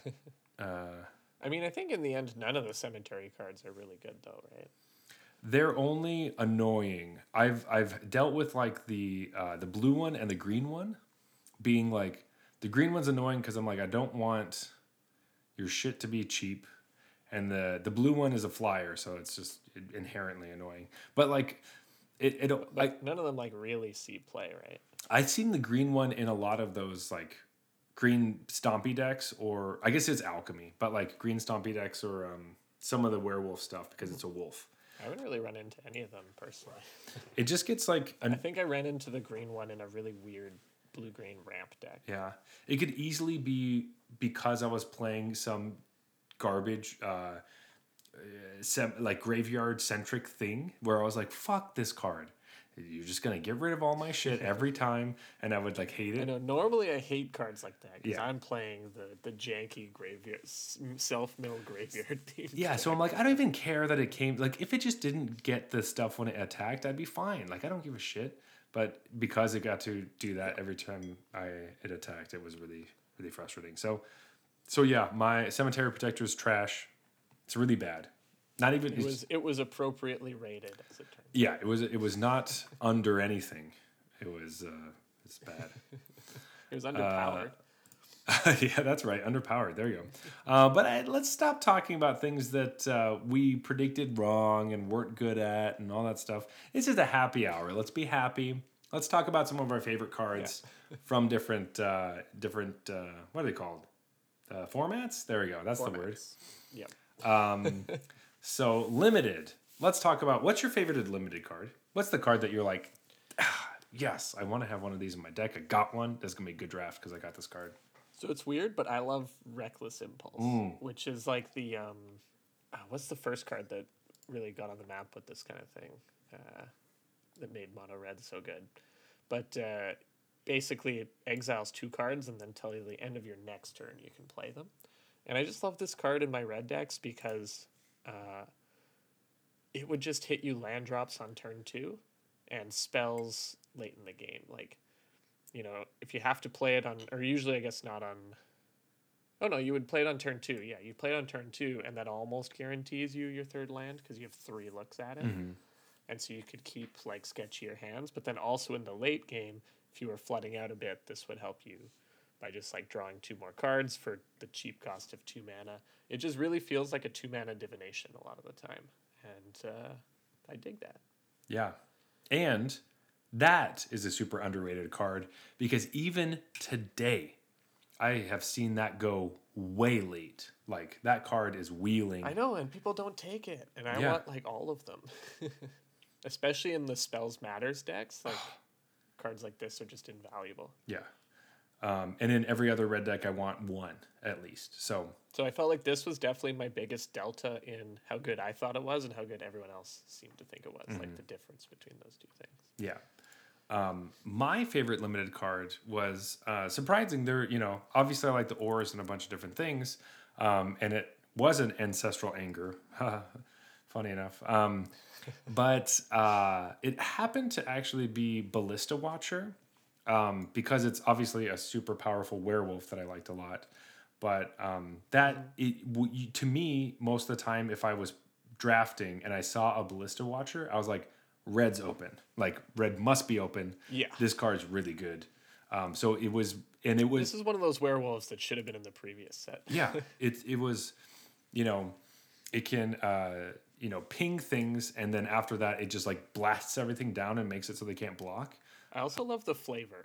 yeah like it's so good he's just standing watching this ballista and then he picks it up and fucking just bl- Yeah, bolts on the people backside, he's using it as a weapon. yeah That's great. um but it was also the kind of thing that like when there's a ballista watcher on the battlefields it's really hard to keep it from flipping because your opponent or you know that you don't have to play any cards in your hand you can just flip it and then spend six mana to you know either um, ping two things or kill something with two toughness like you can just always pass your turn and flip it like you never have to In fact, I felt like that was the default action. You, Mm-hmm. if you had six mana, you would pass and then just double ping almost every time. Like if you were thinking about doing something else, you'd usually default to just passing. so I really liked that. I thought that was a really good werewolf design, and I was kind of sad that, uh, yeah, again, it wasn't in the werewolf set. Um, but that was that was definitely a card that caught my eye every time it was in a pack, and I love to see it. So Yeah, it's a cool card. Mm-hmm. I very rarely saw it in draft, unlike my uh, my pick, which I saw Mm-hmm. constantly. constantly. Um, anyway, Jeff, standard cards. I think we already know what this one is. Just go ahead and say it. It's Cultivator Colossus. that card is great. it's so fun. Like you play it and then you just start slapping lands down. And in the deck I was playing it in with Wrenn and Seven, I, you would literally slap down like eight plus lands, and your opponent's just sitting there while you draw cards and put lands onto the battlefield, and your Colossus is just ticking up in power. Oh, it's so great. Then they just kill it or whatever, but uh, it's still fun. then you have a bunch of lands, and then your your creature from uh, Wrenn and Seven's huge. Yeah, and you have a fully stocked hand because however many cards you had in hand when you cast it, you now have that many spells, Yeah, right? Because all the lands get filtered out. Uh, so it is a great card. It's obviously just its main problem in the current format is that it's just a bit too slow. If Yeah. You're going to be spending seven mana. It has to kind of win you the game immediately, and this usually you have to take an extra turn. puts you pretty far ahead. Yeah, and it has to survive. Mm-hmm. But it usually the ETB is enough to put you far enough ahead. But uh, against a deck that can just win with in a single turn, Mm-hmm. like the maybe blue red spells or blue red control or whatever you want to call it, blue red turns, uh, you know, that's not good enough. Yeah, So that that kind of single handedly ruins this card's chances because, you know, going paying seven mana to put yourself ahead, really far ahead, just isn't good enough. It has to win. yes, that's right. Um, my favorite card for standard was actually Savior of Ollenbock, which is the the three mana. I actually had to look this up when you wrote this. I don't know what this is. Yeah, so it's the three mana one two with training that uh, it's in white, and uh, when it attacks, or sorry, when it trains, you get to um, O ring one of their things, but you can also do it from a graveyard. So it's a good way of also um, uh, g- getting stuff back from your Oh graveyard yeah, it's like the weird like right. that can kind of like protect it. That if they end up killing it, you get one or two creatures back, which is really great in that deck, especially as like a weird board wipe protect- protection after you've like um, kind of traded off some things. It's a card that I wanted to put as my layup, but I was like, ah, it seems too obvious to me at the time.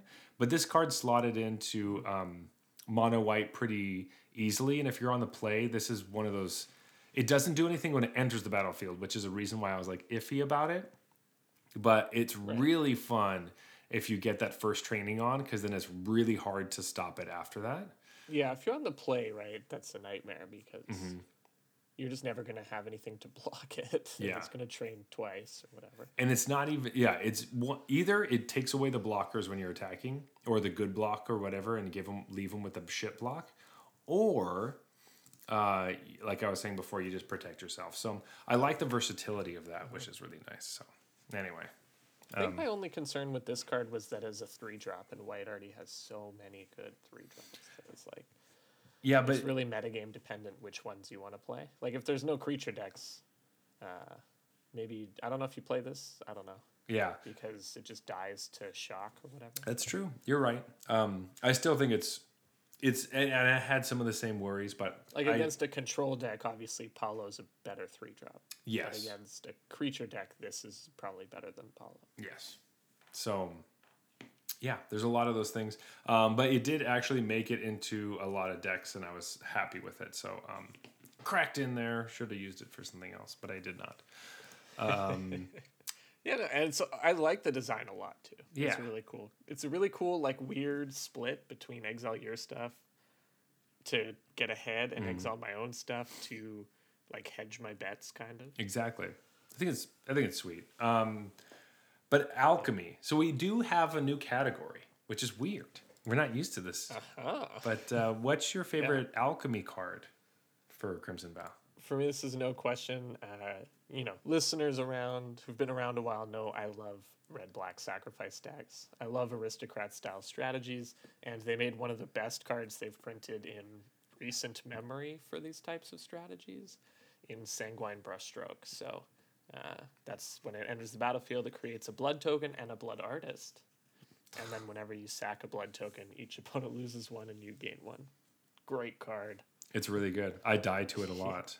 See, I play control, so this is like my easiest matchup. But uh, it's ve- that deck is very good against everything else. Yep. Yeah, against the decks I play, like creature decks. Uh, yeah, It's very good against creatures. it is. Um, interesting that my favorite alchemy card would be Inquisitor Captain, which is one of the best alchemy cards. It's got to be, Yeah, or at least I think the best alchemy card.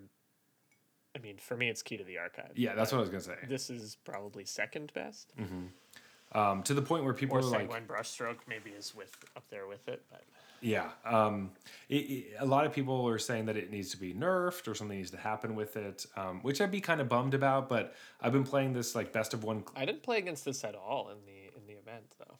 in best of one. Really, I played best of one clerics, and it's so fun. I never played against. Oh, maybe I did once. Oh yeah, in my second run, I lost my first game to clerics. Actually, Yeah. that's the only time I played it. I played a lot of dragons. Yeah. People seem to love dragons. Dragons is a, like tier one, I think.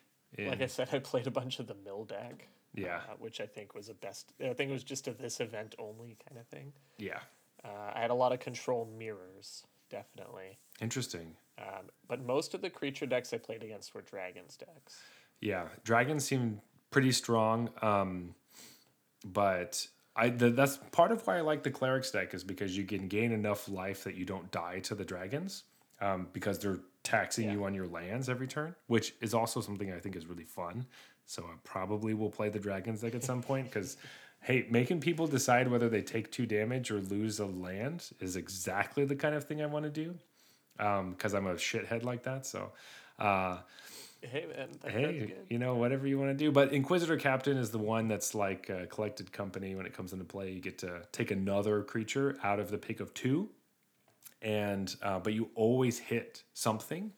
And this one, oh, like the thing that's really fun about it is because in this clerics build I have, uh, if you are playing Glasspool Mimic, you can pull that card and you can pick Glasspool Mimic, copy the Inquisitor Captain, do it again, and try to chain them together.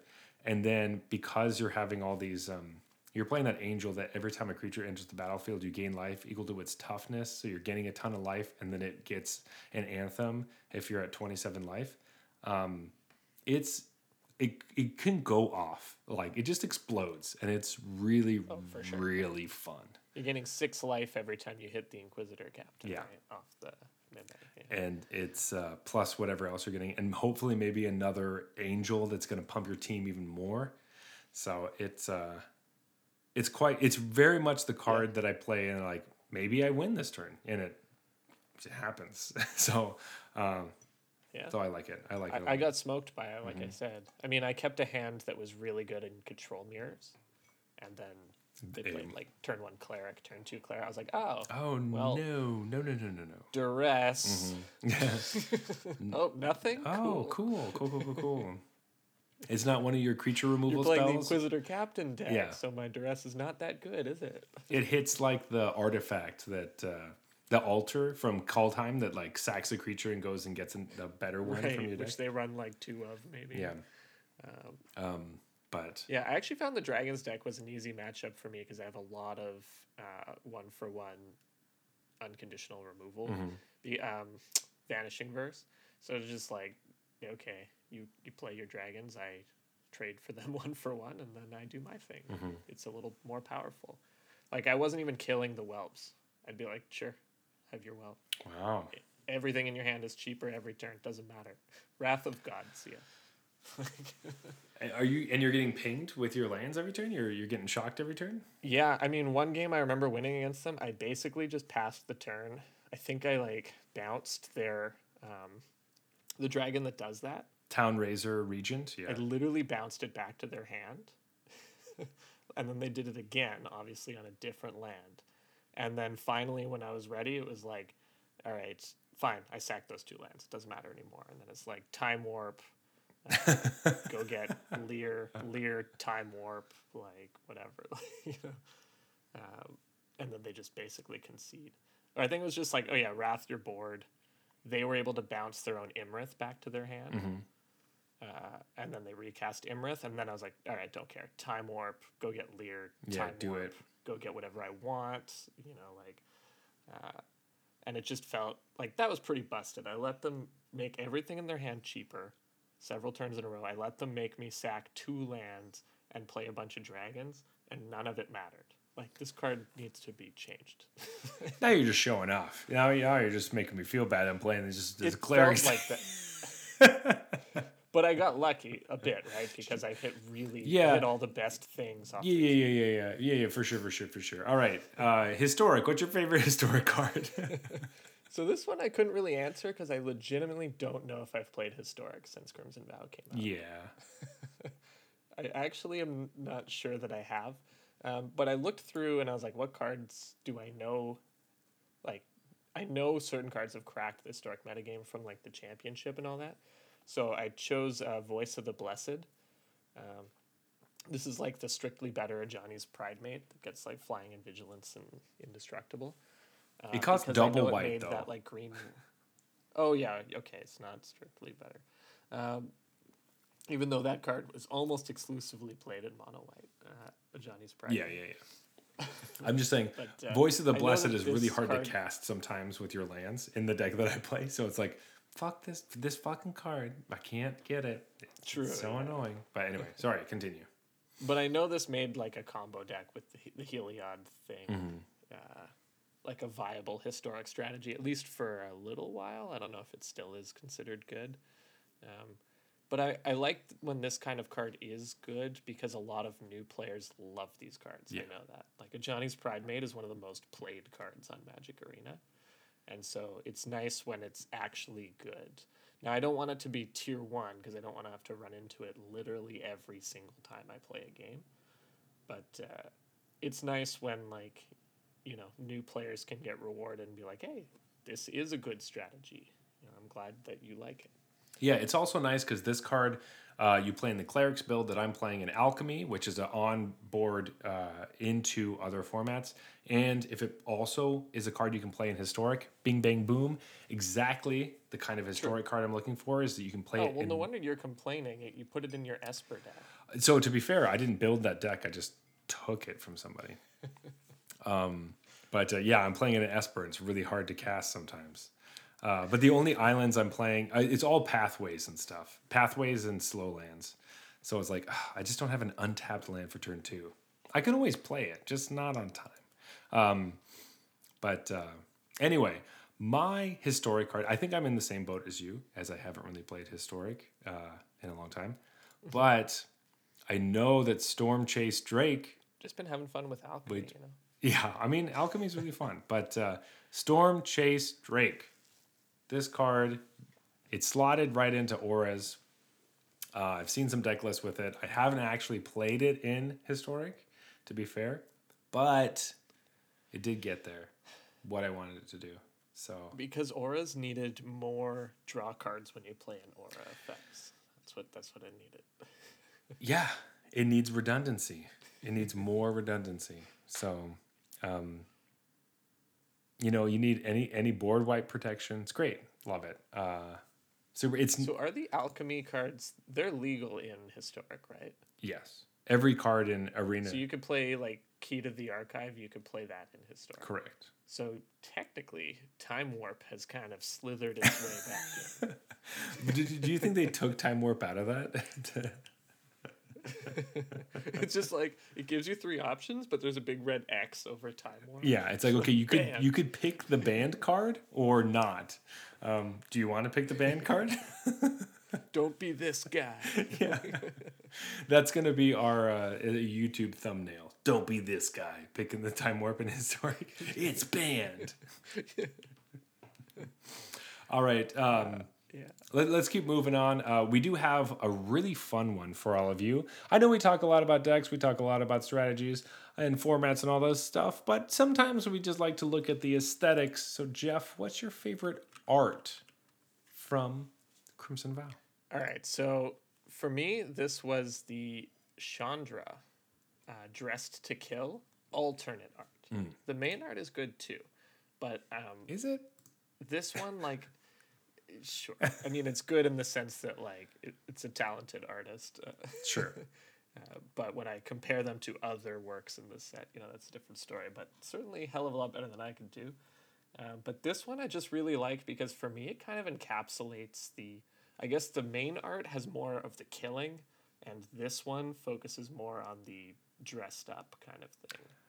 And it's just like her entering the wedding in this like really awesome and amazingly detailed fiery dress. And like the whole piece actually i would say is like kind of amazingly detailed to me and i really like the colors and just everything that's going on in it. I was gonna pick this one for my favorite art, um, and I think the reason that I was kind of harsh on the other arts and and that moment back there was basically because this one tells the story that the card sounds like it's telling, which is you're dressed to kill Right. and you walk in and you're like on fire and the dress is gorgeous and like everything looks good and it looks like she's just walking in and everyone's talking about her in the background because she's like and she has like a really you know kind of confident look on her face this one tells the story that she walked in and up uh she like she oh she uh dressed better than the bride is what it, this is telling me like she Right, walked yeah. in uh-huh. and looked better than the bride at the wedding which is a really interesting mm-hmm. story uh now this did not happen in the story go check out our drunken vorthos to to learn about that but yeah I do think that this one just looks a lot better. I like the dress in this a lot better than the other one. And in my mind, mm-hmm. Chandra Dressed to Kill is this art, and the other one does not is isn't the same. It's completely different. So yeah like this is the art that i'll, I'll pay gold for if i if i want to use this card yes, I one hundred percent. I would want to play. I wouldn't want to play with the other one. I'd, I'd want to play with this one, which I don't value the you know the paying for cosmetics very much. Uh, so it's it's a big praise. Um, so I am kind of piggybacking on yours. I do like yours. I believe this was illustrated by Ekaterina Burmak. yeah So it's kind of like the russian v- version of the name catherine ekaterina oh, Ekaterina. See, that's why I have you here because you help me with, you know, things I should know that I don't know, um, which is most things. Uh, yeah it's funny when i was in russia there were I I forget an you were in Ekaterina. Russia all the time. I always forget and that. And I also know knew a yulia which Oh, is the yeah. russian version of the name julia Yeah. so i was like i knew the russian versions of uh, both of our partners That's names. pretty funny. That's funny. Um, anyway, my favorite art for the set was actually the um, black and white version of um, Eruth Tormented Prophet, or Erith. Uh, I'm not sure how that her name is I pronounced, always but read it as Aerith, but I don't know that that's right. All right. Um, so Aerith, tormented prophet. Uh, this is the black and white version, so it's it's kind of like her grasping her face, and her eyes are kind of coming out of her head, or like melting, or like spy. And there's demons everywhere. Uh, it's pretty haunting, um, and it was illustrated by Paul Jackson. And uh, I hadn't seen it. I had looked at a bunch of stuff, but once I had uh, seen that you were going to talk about Chandra, I was like, you know, I got to find something else. And uh, this one uh, really spoke to me. I like that it it's kind of in a different world and really represents exactly what it's trying to explain. While the other version has haunting bits to it, but doesn't bring you into the haunting in the same way. Where I feel like I'm connected to this this uh, moment. Uh, the other ones look like a person that is being haunted, and I'm outside watching them, being like, "That person's fucked up," and this one makes me feel like I'm pretty fucked up right now. So, um, so I like that. Yeah, it's definitely a really cool piece. I, I kind of like the the black and white style for the most part mm-hmm. that they did. I was also gonna jump on the for the most part because there were pieces that are not that are more confusing that I I can't really suss what's happening. Um, right. So I'm not hundred percent on the uh, train of that was a good idea. Right. It's not one of these like styles that's that was better in every case. Like mm-hmm. some of the you know, I, I feel like maybe if we go all the way back to the uh the storybook cards, the adventure cards, Mm, those were um, those were like every pretty much ubiquitously the better version. yeah every single time. Um, Which is also funny. I don't want to talk. Maybe even the landfall from Zendikar, they were kind of Those were really cool always too. a little bit nicer. Um, with that being said, uh, we did have the Fang frame cards, which were all the vampires, had a Fang frame. Um, and to me, uh, I I didn't love them. Uh, there were certain ones Yeah. I thought were good, but there is a good hunk of them, including Olivia, which I just didn't like any of the arts for Olivia. Sorry, I don't. I don't want. Yeah, this isn't a know, downer. She's hour, like the but- main character, you know. Yeah, I really thought like Ch- that's why Chandra really feels like it like upstages her. That's what the word. It upstages her because all of Olivia's arts on the card really don't convey what we see in some of the other product art. Some of the screens that you see before you're going to draft on Arena or your uh, some different things like really convey her being the boss and like it's her fucking event.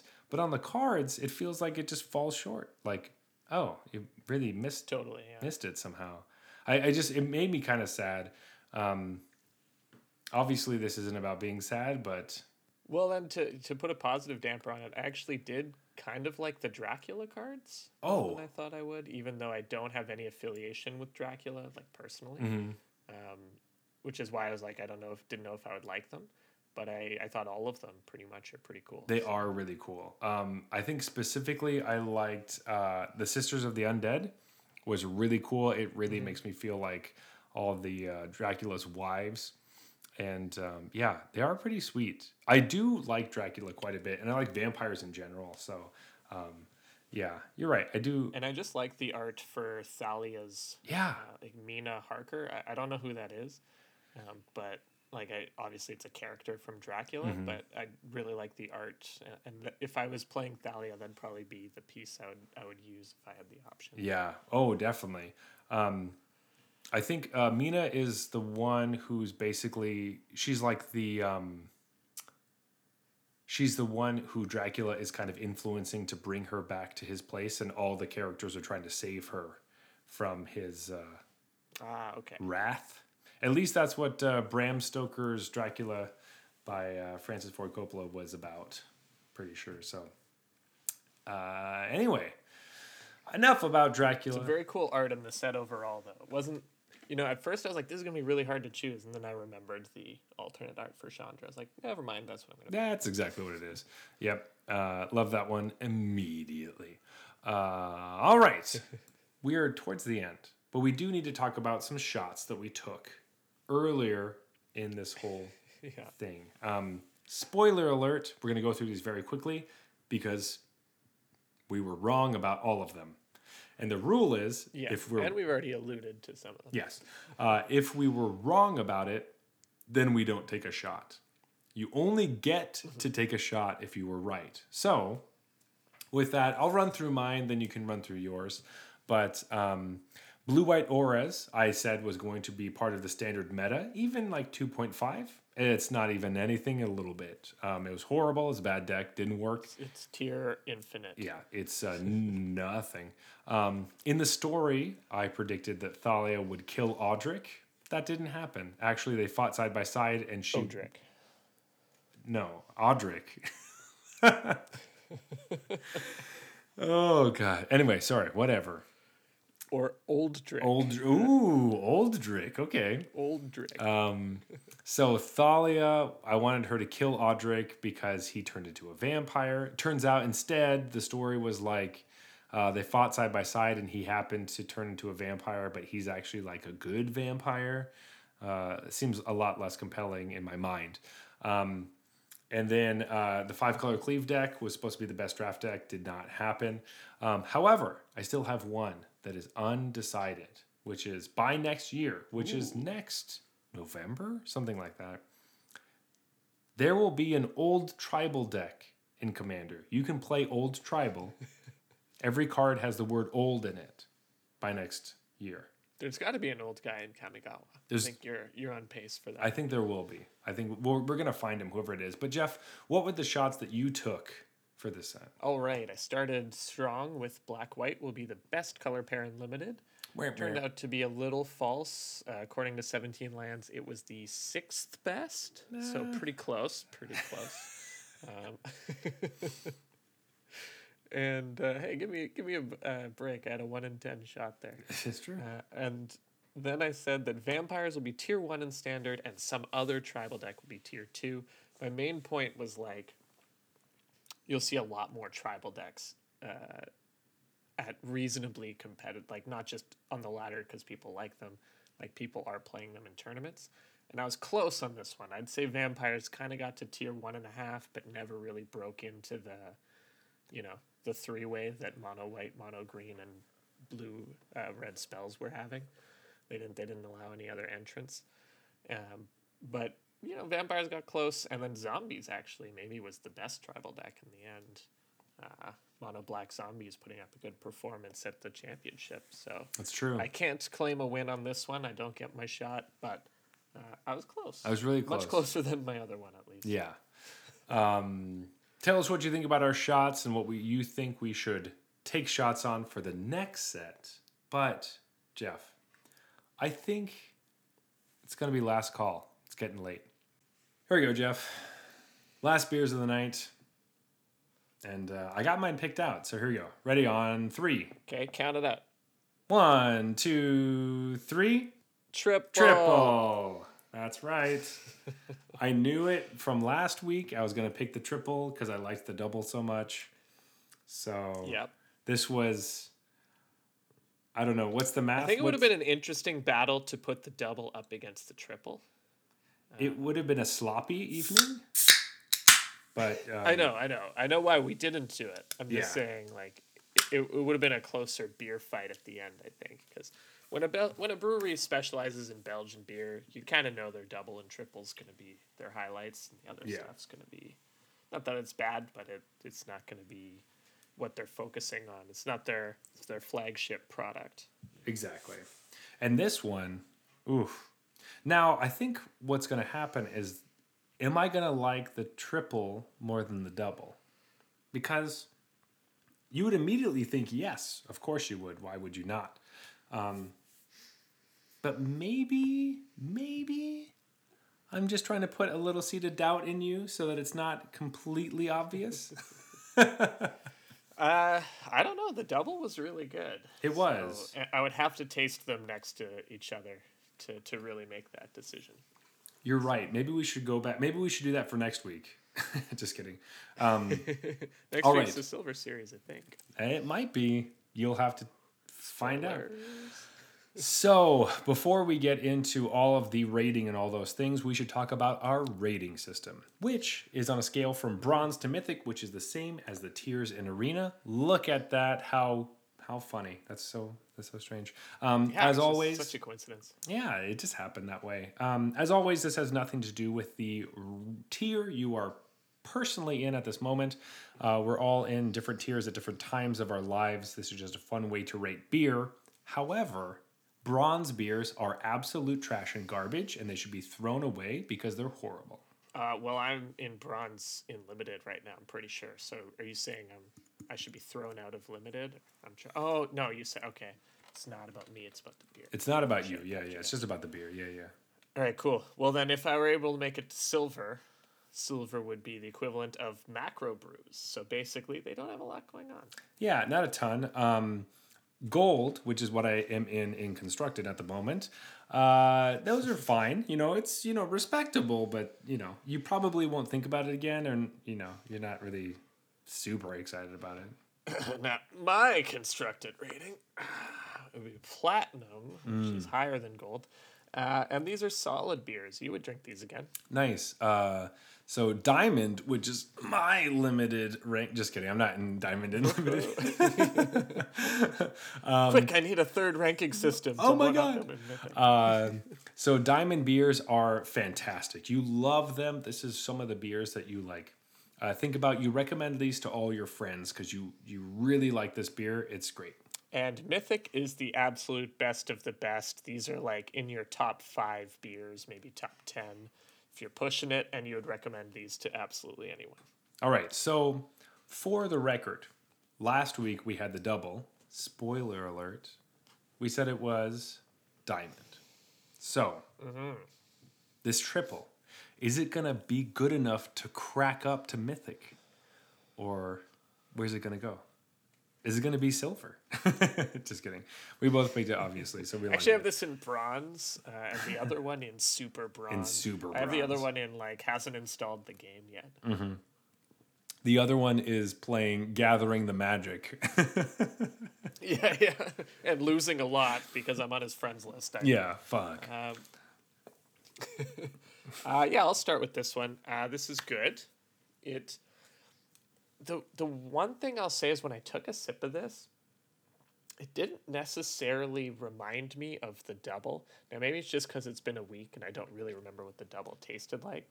But generally, like if you have a double and a triple, they kind of follow the same lines, uh, have a similar flavor profile, maybe.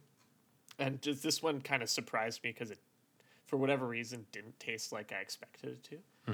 Uh, but that being said, it's still good, and I really like it. Um, it has the nice fruity flavors that I expect from a triple. Has that quality of like, you only recognize that it's eight percent when you're halfway through, and you're like, "What am I saying right now?" Uh, which is a, a classic Belgian triple. If you if you ever had one, you know you know the feeling I'm talking about. Um, but it's tough for me to put this in Mythic because I, I stack it up to one of my favorite beers that I do have in Mythic, which is also a Belgian triple. Uh, and I think I've even put it in Mythic on the show before, Fin du Monde. And I don't like this one as much as I like that one. Maybe that's just like I'm used to that one. And so, you know, uh, nothing's going to top it because that's just the one I like nevertheless, that's the one I like. So uh, I think this one's got to slot into diamond again for me. Yeah, I definitely agree. I don't like La Fin du Monde, or sorry, I don't like this more than La Fin du Monde. And um, I actually think that this one definitely punches me in the face with the alcohol. I feel it immediately. And that's, to me, it does taste similar to the double, but with more alcohol, which is kind of what I was expecting. Oh, okay. Um, but I can definitely taste the difference of the alcohol uh, in this one. Um, that doesn't knock it. We went opposites on that one. Yeah, kind of weird. I don't know. It's very strange, but um, it doesn't knock it to me. Um, where normally I'd be like, this might be over alcoholized. I don't know if that's a word, but um, uh, definitely in wine, it can it can be something I, I don't. We just for. say not not balanced. not balanced. There you go. Yeah, that, that's right. And that it's just a little little too heavy on the alcohol. It, it, uh, it the flavors fall away, and the alcohol punches them down. I Um, think generally we say it's too dry, right? Is that what you would say in wine? Uh, no, because I I don't know if that's necessarily what I would say. Usually, I'm I'm equating dryness to the tannins in the wine, and the alcohol Okay. is just like a different flavor, kind of that comes out. When I think of a dry beer, I imagine like a beer that someone brewed and then right before they fermented it, they just dumped a bunch of like sugar into it.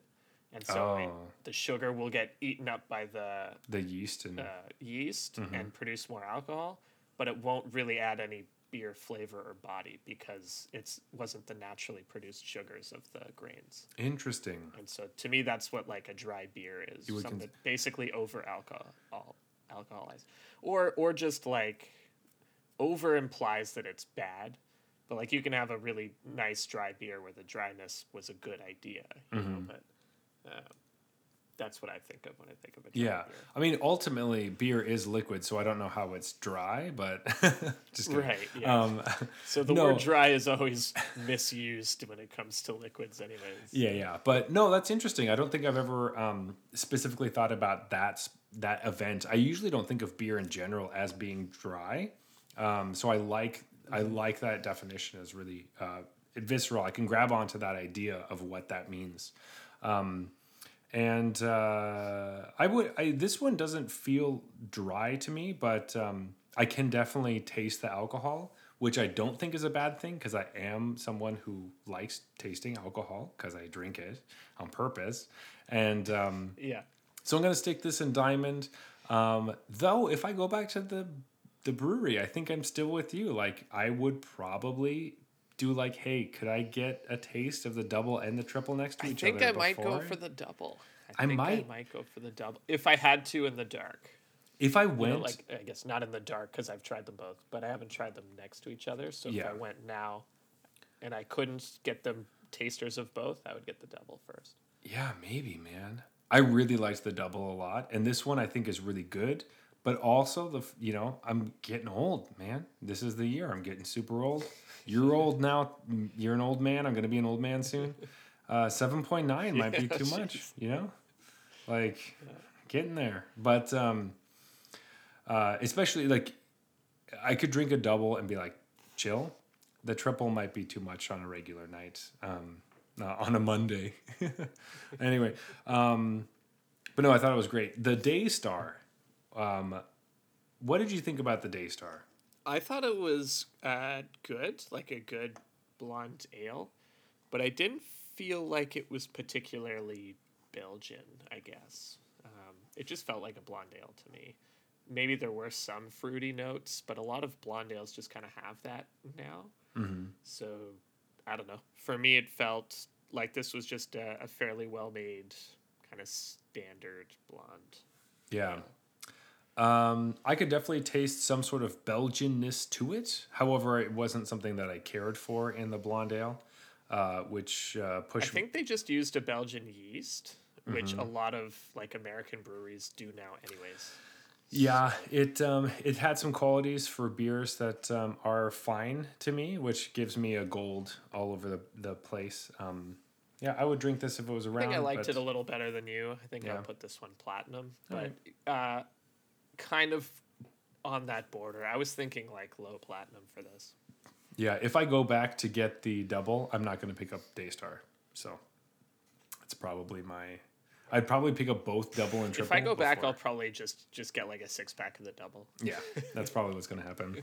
Um, I'll actually get some of the the special Belgian ale. Uh, I I liked the other ones I had, so um, uh, from Or, last- or I'll wait for you to order the double and then I'll order the triple to look like a big make me look like a little little bitch. Um, yeah. like Anyway, he's too old for triples. perfect. So we got some diamonds, a platinum, and a himself. gold this week. But Jeff, I think it's time for closing time. Closing time. Closing time. As always, you can reach us at Arena Regulars on Twitter and Instagram. You may also find us on MTG Arena under the username Arena Regulars Podcast. If you want to talk to me personally, Zach, that's my name, uh, you can find me at Zeulberg. That is Z E U L B E R G on Twitter and Instagram. But Jeff, where can they find you? You can find me at Blues Brews MTG on Twitter. Uh, it's spelled like it sounds. Also, please leave us a review on Apple Podcasts and iTunes. We really appreciate that, um, as well as follow us on YouTube. Look at our draft videos, leave us a comment, give us a like. Um, it's really great for us, and we would love to hear your feedback. This has been the Arena Regulars. Reminding you that a bomb heavy limited format is not a bad format. Good night.